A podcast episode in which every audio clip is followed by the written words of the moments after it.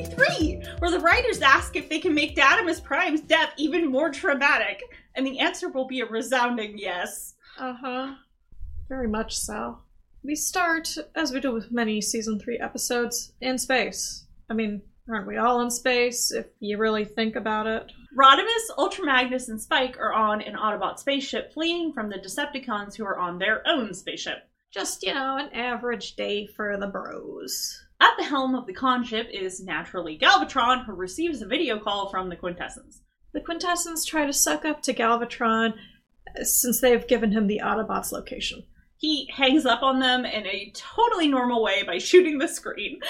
The Decepticon repair technician is in a closet somewhere, crying, horribly, hysterically crying. I feel like there just has to be a level of damage you expect when Galvatron's on board anything at this point. Mm-hmm.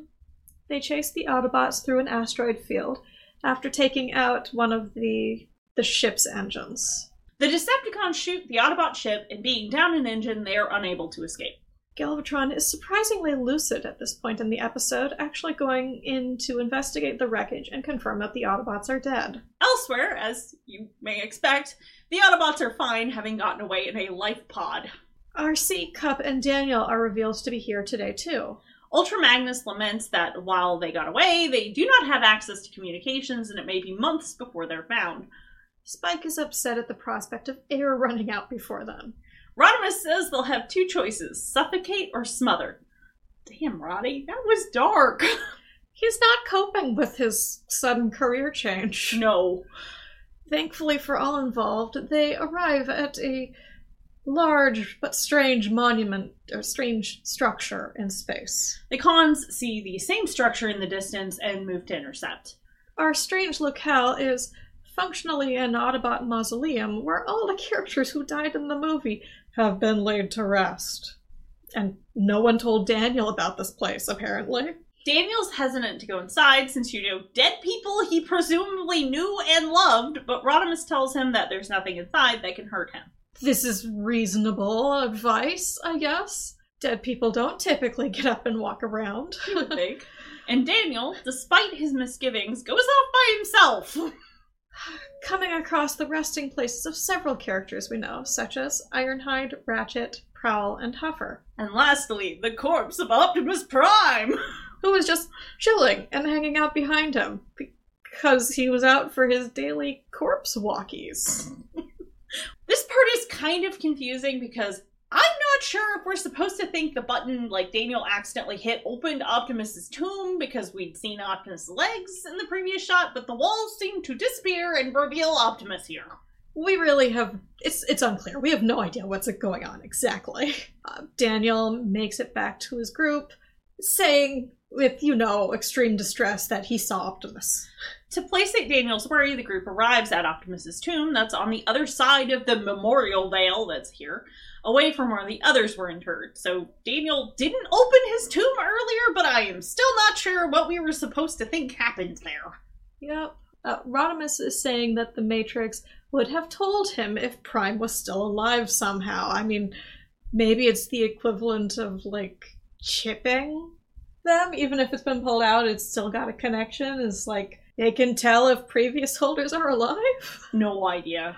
The group opens the casket and are shocked to find it empty. but the cons arrive before they can investigate any of this. A firefight ensues and Galvatron destroys their life pod. The Autobots retreat but are quickly overtaken. But as Galvatron takes aim, a very familiar voice speaks and shoots. That's right, the dead have risen from their graves, or at least Optimus has. And is here to stand guard over his fallen brethren, telling the cons to leave this place or die. The cons understandably retreat after getting attacked by a fucking zombie. Cyclonus carrying an injured Galvatron away like a potato sack under his arm is a great image. It is. Rodimus is very relieved to no longer be in charge. The man wants to throw the Matrix at a corpse. That's not the action of a man who's happy with his current God given career path. But Kup and Magnus are like, uh, let's hold off on that. Yeah, Daniel wonders if Prime was in some sort of coma, but the others aren't so sure. And I mean, they're doubting Perceptor for this. I mean, Prime wasn't technically pronounced dead by a medical doctor. All the life signs went dead, and he turned gray after turning his face to the wall. I'm saying I trust Percy. I just think there's some ground for them to be like, um. I mean, they had to have gotten first aid to show up at some point to do no a medical idea. exam. I don't know where the bodies went after the movie or what process happened. I'm just saying, if they all chucked them on a space mausoleum, considering Autobot management at the time, I would not have been fucking shocked. That's all I'm saying.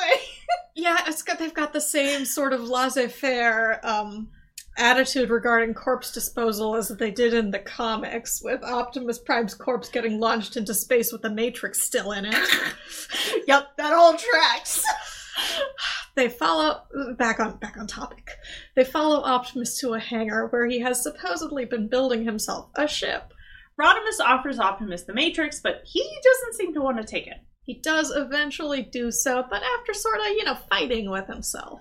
Rodimus is overjoyed to be Hot Rod again. Like, it was not a glow up, guys. It he looks so much better as Hot Rod than Rodimus. Yep. Rodimus was premature aging. Optimus then shoots Hot Rod and begins firing on the group. Again, not appearing as if he's in complete control of his own actions. With the others out of commission, he takes his, you know, Podge Podge ship and sets the mau- mausoleum to self destruct via setting it on a path into a nearby sun. This is like at least the second time. That the People- Autobots have been trying to be fired into the sun, yes. Mm-hmm. Everyone's okay at the moment, but they are understandably concerned about their fucking flight path into the sun.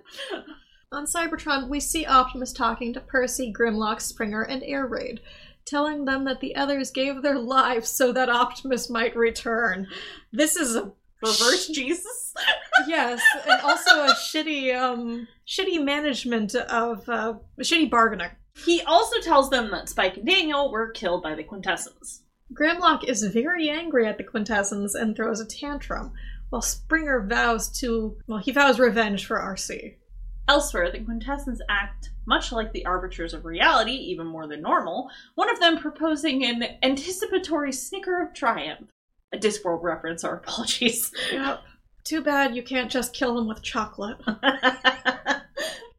Back at the mausoleum, the group has a pair. Well, I mean, maybe you could kill them with chocolate. Maybe they're like dogs. It's poisonous. I don't know. I'm not even sure they're organic. I kind of feel like want to be like maybe we could drown them in chocolate. That would be fairly entertaining. Well- Willy Wonka, get in here. gung up their internal mechanisms. Sorry, back on topic. Back at the mausoleum, the group has apparently put together their own ship that they use to escape and head back to Cybertron.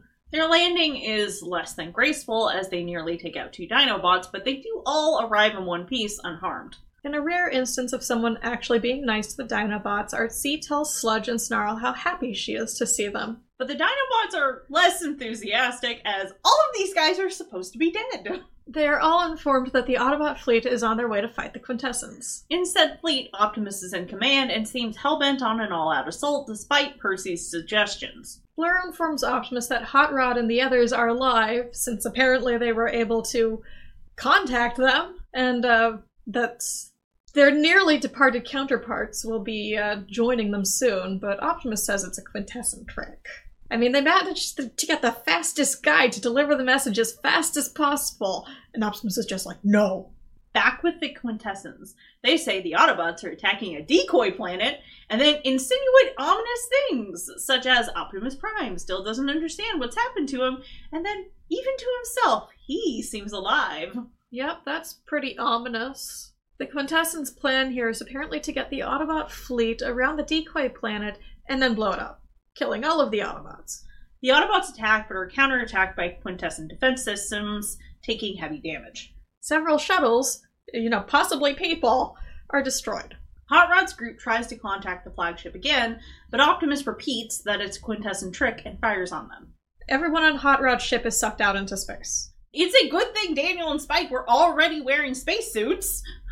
Percy, being the smart cookie he is, realizes that no, that is in fact Hot Rod and Company, and sends out a rescue team. Hot Rod punches through the blast doors to get to Optimus and tells him that he's taking command. Those are some shitty blast doors. Mm-hmm. if Hot Rod can punch through them, though maybe he was weakening them with fire. Maybe? This causes Optimus to remember that it's the Quintessons that brought him back, and he begs Hot Rod to stop him. By bring him back, we literally mean as a robot zombie.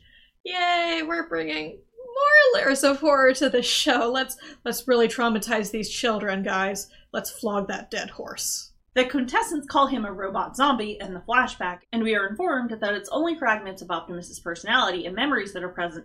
Otherwise, he is being controlled by the Quintessons. I'm sorry, now my brain just went ChatGPT controlling Optimus. Oh god! That's what the Quintessons are, really! I'm sorry, I literally just had that in the middle of this. That's very unhelpful. Um, Optimus and Hot Rod fight in a very awkwardly animated sequence. Optimus gets the upper hand, but is able to fight the Quintesson control for long enough to give Rodimus back the Matrix. Ultra Magnus, Arcee Kup, and Spike get to Rodimus to help him escape the ship. On the bridge, Optimus sends out his last command for the Autobot fleet to return to Cybertron. But the flagship and Optimus continue and collide with the decoy planet, detonating it while the rest of the fleet escapes. Rodimus promises to try and be as good a leader as Optimus as our episode ends. So join us next time for episode 74 Starscream's Ghost. Come on now. You didn't think that only Prime got to return from the grave, did you? The best character is back. okay, I stand by my statement. The cons are not nearly as interesting, and like 90% of that is because one, Soundwave's not allowed to do anything fun, and two, Starscream is here being a giant bastard. I'm just saying. and they aren't letting any of the other Decepticons do anything interesting. Because I mean, Cyclonus is basically it. yes, like when fucking Astrotrain and Blitzwing did their stupid thing, that was an entertaining episode. It was actually, yeah. It's kind of the problem. Is like Cyclonus and not very many other people really get to do anything. Uh, in I think the entirety of season three for the cons. Like you Yeah. know, they'll pop up. There will be one music-oriented episode, which I think might be the last appearance of Soundwave. It's certainly the last time he does a lot of much relevant. Yeah. Okay, so today we have both fan art and fanfic. So, our first fanfic for today is Diplomacy by Raised by Moogles. It's uh, G1 based, rated G. It's Gen. There's no pairings, and our characters here are Rodimus Prime, Starscream, First Aid, Arcee, Jazz, and many original characters. Alternate title Cybertron's Got Talent. In summary, with Cybertron recovering from its long and destructive war, Rodimus Prime journeys to the seeker controlled city of New Vos in order to reclaim a part of himself long forgotten. But a dark secret and a fight over New future threatens to destroy everything Rodimus has worked so hard to build, and will push his skills, both old and new, to the limit. Politics is a dance, and in New dance can be deadly. It's a political drama about giant pole dancing robots, y'all. I I really can't even. and I went with it for cultural cultural reasons because I mean the whole giant robots throwing their dead people out into a giant mausoleum in space is definitely a big cultural difference. Definitely. And so I wanted something that would, you know, explore different what potential cultural differences. And Raised by Moogles is a pretty good author, so I like their work. Um, and it's a completed multi multi chapter fic. The second fic is Zombie Movie Marathon by Gray Lily. It's IDW G1, rated T, Gen. There's no pairings, and our characters are Springer and Kup. And in summary, Springer hated mo- zombie movies. Theme here is pretty uh, self explanatory zombies, considering Zombie Optimus Prime and all the random stuff that happened. Well, not random stuff, but the stuff that happens in IDW G1 with Kup and zombies and Springer. And yeah. So let's go to the fan art. All right. Our fan art recommendation for today is Breakdown Butt Lights. Um, they have they actually have an AO3 and a Tumblr. They had a Twitter, but uh, the account seems gone now, so I don't. I'm assuming they deleted it. Um, if you're listening to this beyond the year of our Lord 2023, uh, Twitter is currently on fire, so I'm not exactly surprised Yep. they do mostly IDW stuff and kind of summarize what they do. They post a lot of human former stuff. Currently, they seem to be posting a lot of Tarantulas Prowl stuff, but they've also created art for other pairings in the past, such as Cyclonus and Tailgate and Ratchet and Drift. Today, we're linking their lesbian Cyclonus and Beardy Ratchet designs, which are both very lovely and some of my favorite humor, human former designs for these characters. Um, yeah, like that, that Cyclonus can step on me. That would be fine, actually. What a good way to go. um, and then this, I, I love this picture of Ratchet. Like, I actually used it for inspiration for a D&D character. Where it was like, grizzled old, like, medical person. I love it. And then uh, also they have a human former design for tailgate, and uh, here we're going to uh, link to the anxious little bean. Yeah. she's she's very anxious. She also reminds me a lot of like Kid Gohan from DBZ. I can see that. Yeah. So you have like Kid Gohan esque looking little lady and her giant vamp wife, and it is glorious. Mhm.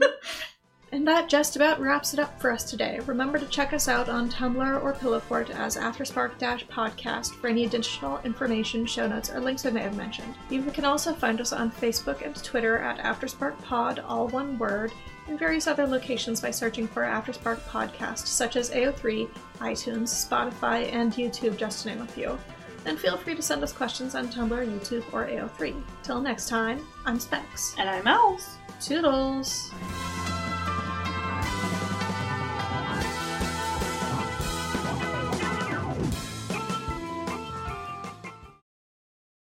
Okay, guys, I don't trust anyone, so please don't come out with weird sex scandals in the next five years. I'm begging you. I don't want to fucking find that out. Thank you.